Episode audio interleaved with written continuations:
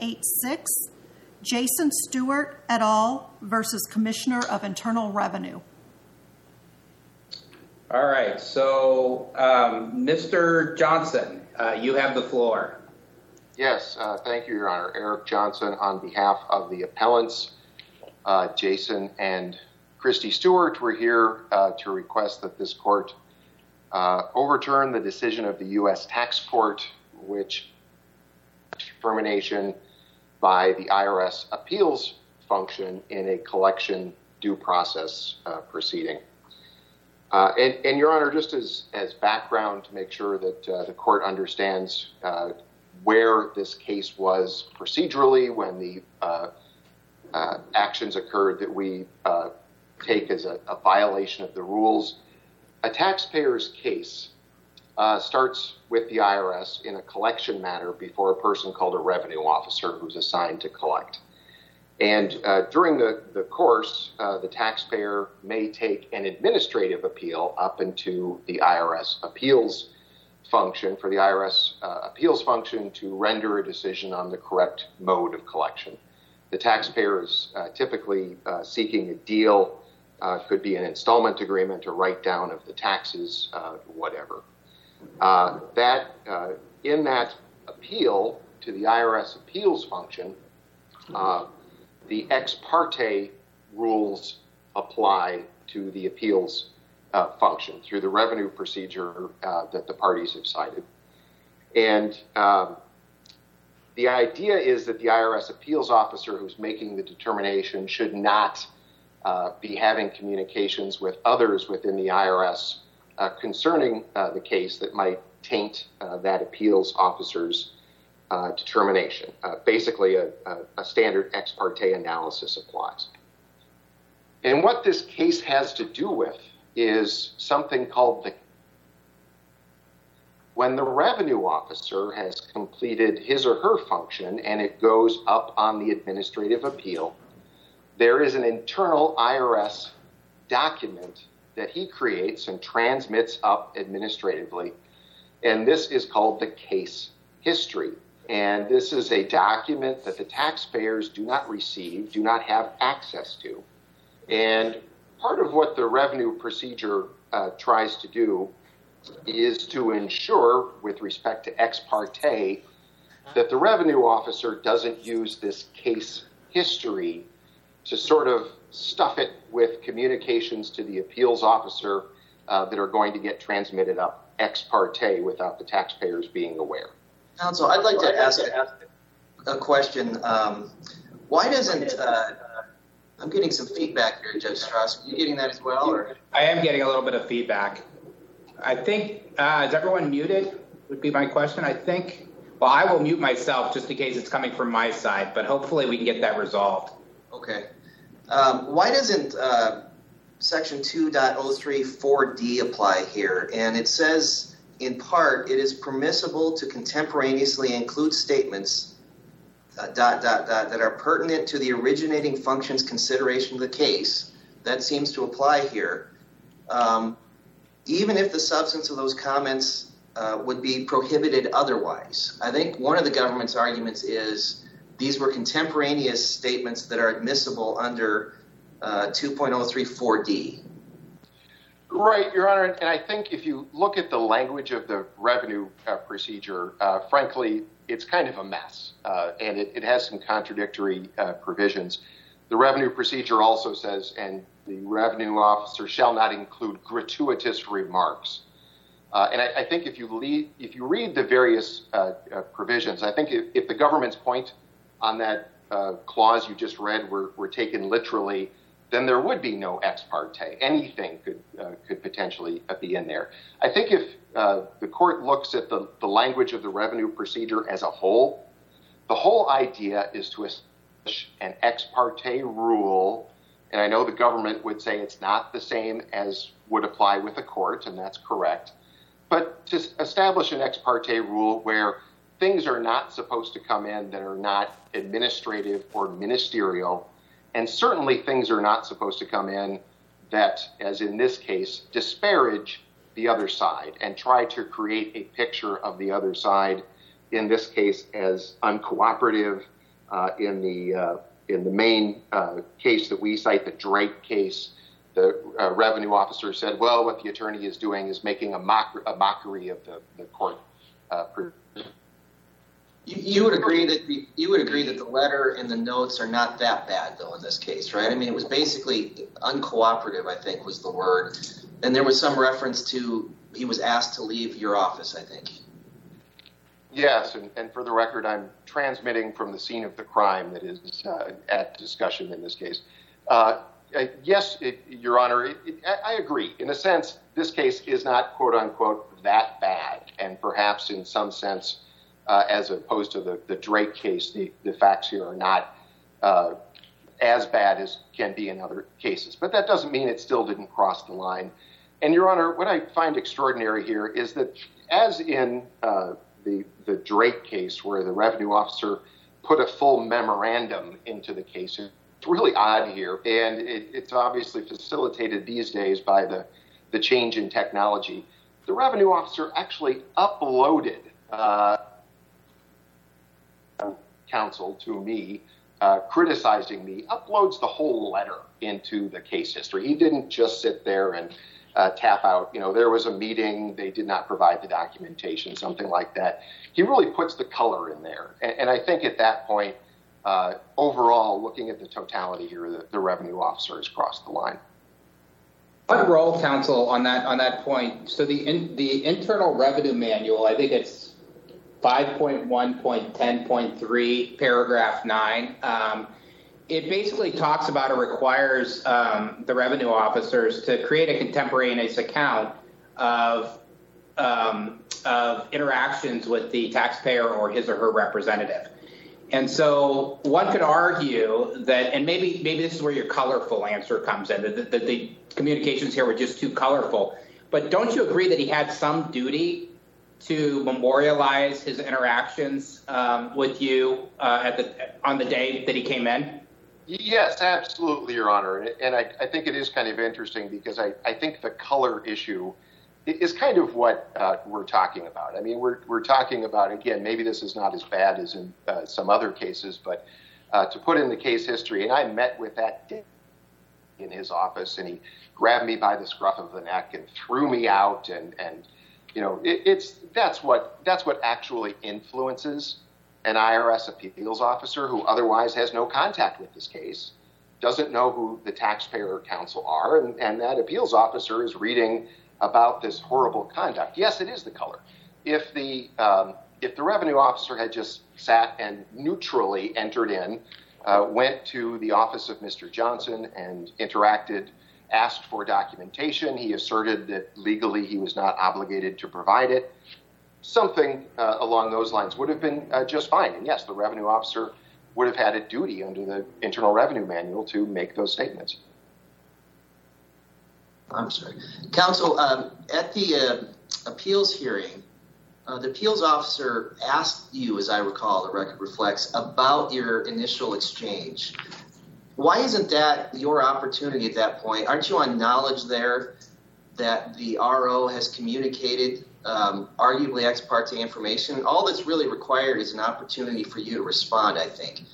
Why wasn't that sufficient to put you on notice that that um, something at least had been communicated about that first meeting.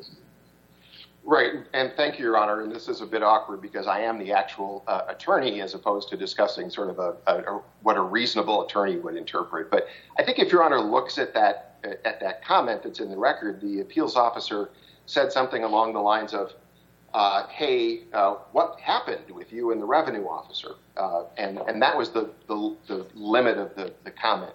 I would say, uh, Your Honor, that that didn't put the attorney reasonably on notice that all of this stuff was in uh, was in the case history. Uh, and uh, actually, uh, just to speak subjectively, Your Honor, uh, we obtained the the full case when it went to the tax court.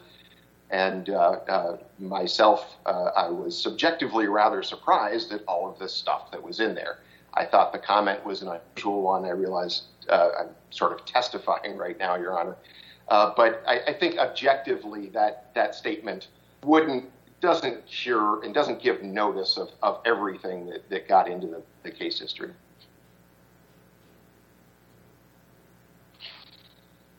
And Your Honor, if I may, uh, indeed. Uh, so again, we take the position that the case history in, in this circumstance, that the, the revenue officer crossed this line, he put these things into the case history, and I submit, I, I think we can plainly read it that there was likely an intent uh, here. The revenue officer didn't feel like he'd been treated uh, correctly. He felt like some some rights had uh, or some uh, rules had been violated by the attorney, and he had put that in there uh, with the intent that it would, one way or another, uh, sway the appeals officer. It's hard to imagine why a government worker would take all that trouble to actually scan up actual letters and, and put them into the case history. again, your honors, we as we put forward in the briefs, we think uh, we think Drake is directly on point.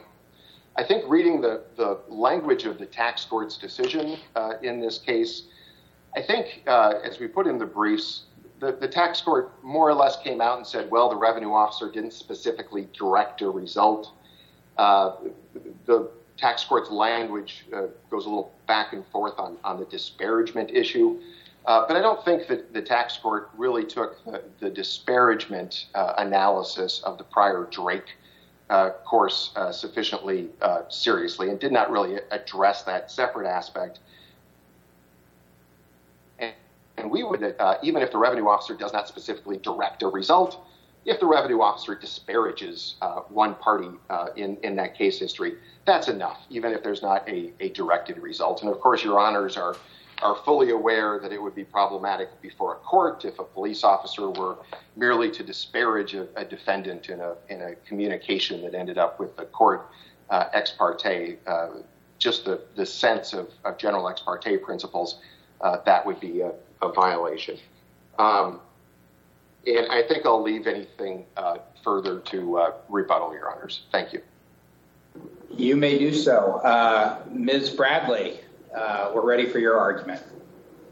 Good morning, Your Honors. May it please the court.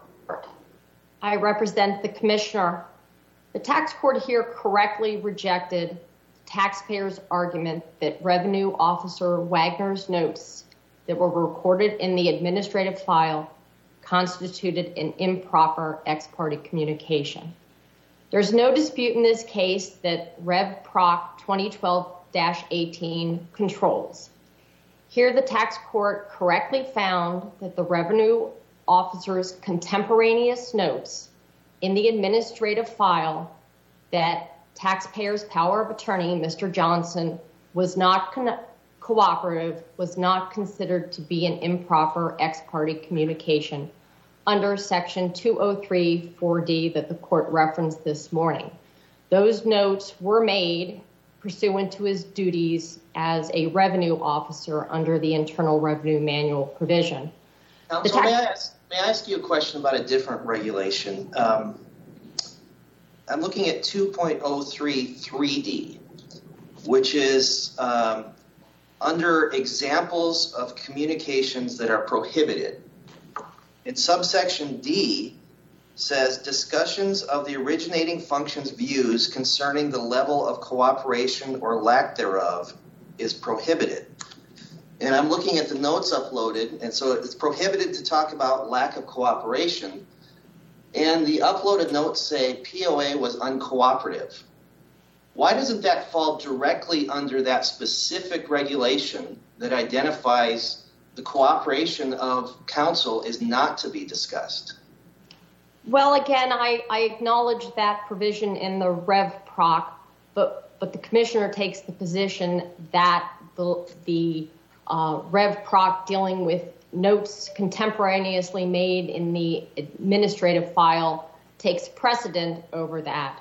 But, but and doesn't again, that isn't that essentially allow um, all of these impermissible communications um, to be included in the administrative file if they're done quickly? Not necessarily, and again, the Rev Proc provides that that whether or not the the revenue officer had the intent to uh, affect the outcome of the um, appeal by the settlement officer. I would submit that typically when a revenue officer visits a taxpayer or their power of attorney, it's going to be relative re- relative whether or not um, the power of attorney or taxpayer was cooperative. Again, here it's really in taxpayers' best interest that they do cooperate with the revenue officer in an attempt to actually get a resolution well, that, of the case. That, that may be, and it may be the revenue officer makes a record of that, but I think the regulation may suggest that's fine, but it cannot be uploaded to the administrative record in order to preserve the impartiality of the appeals process. But again, I would suggest that uploading the letter as part of the case history is part of the revenue officer's function to document what happened in the case.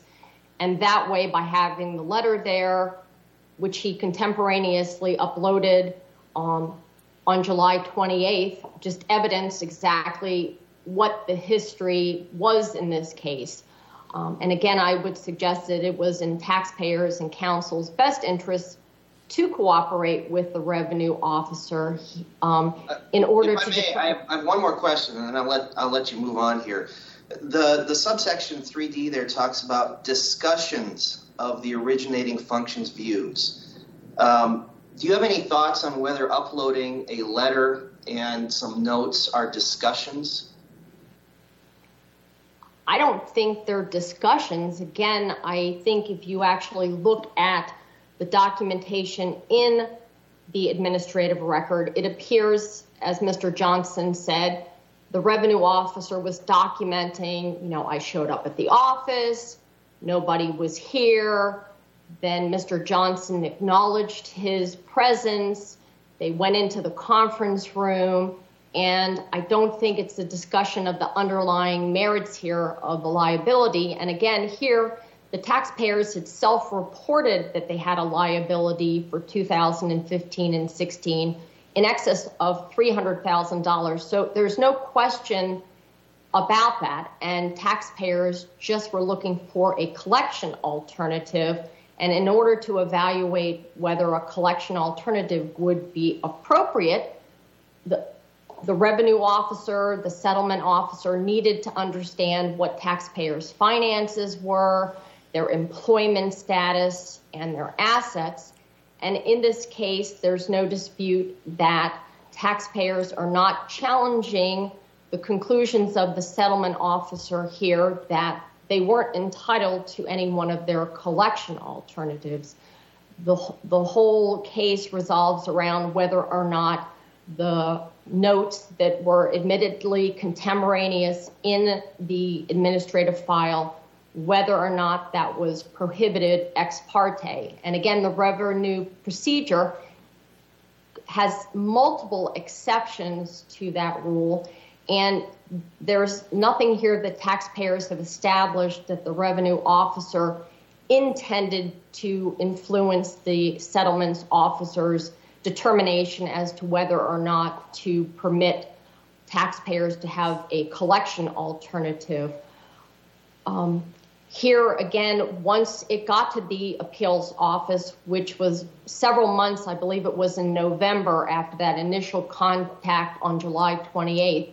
Um, at that time, when it got to the settlement officer, as Judge Kobes pointed out, the settlement officer was very forthright. There was nothing hidden.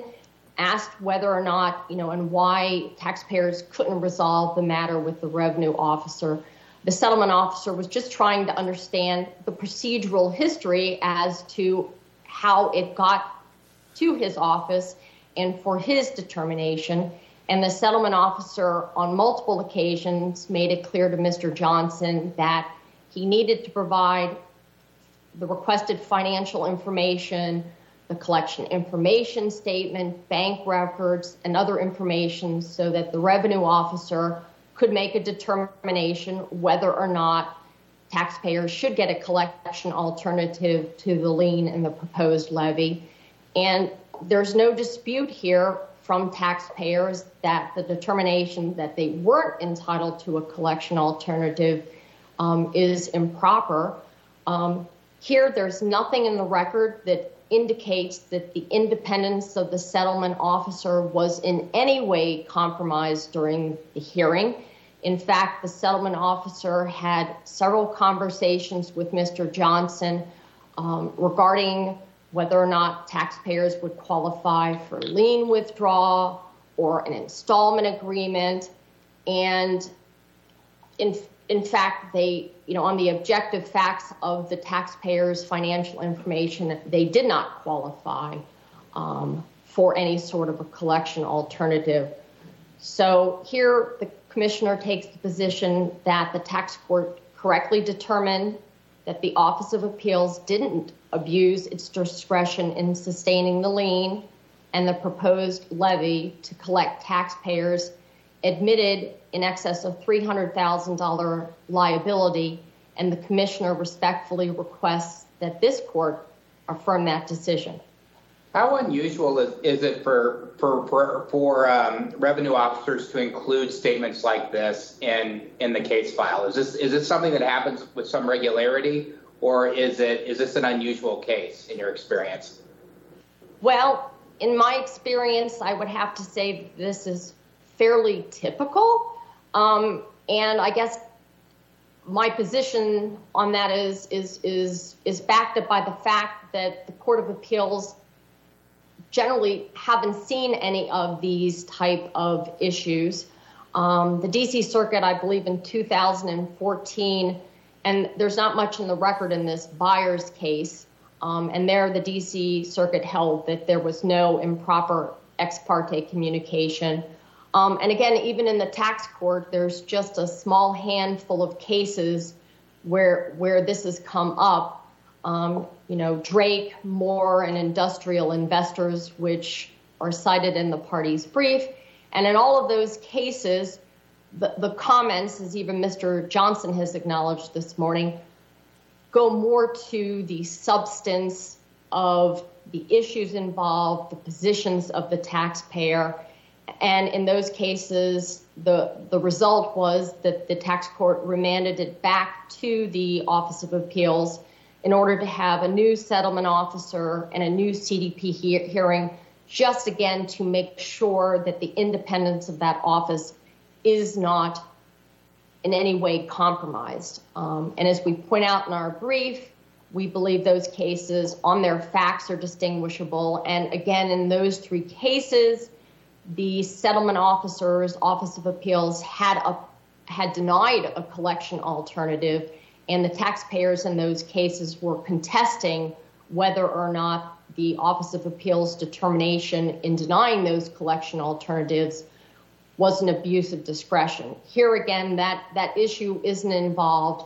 Um, there's nothing that shows that the Office of Appeals decision to sustain collection was compromised. Um, and again, we take the position that the tax court didn't abuse its discretion in sustaining that determination and allowing the collection to go forward um, by living and with respect to the proposed levy. One of my concerns here is, and I understand that um, the revenue procedure sort of sets this up, but one of my concerns is, is that the settlement officer is supposed to act independently of the revenue officer. That's why the whole scheme is set up. And if you have a situation in which um, a beef, so to speak, between the revenue officer and the taxpayer's representative plays itself out in the case notes, then one might have reason to question whether or not the settlement officer is actually acting independently. And so why shouldn't we be concerned about that here in particular? Well, here in particular, I probably would suggest that just the comment uncooperative probably comes up more often than not in these cases. Either the taxpayers cooperate or, again, they don't. I I wouldn't really describe it as a beef. Um, again, there's no dispute that taxpayers and their attorney had the responsibility as a practitioner before the Internal Revenue Service to provide requested financial information. Um, that's under 31 CFR 10.20A1. So the duty was there to actually cooperate and to provide that information.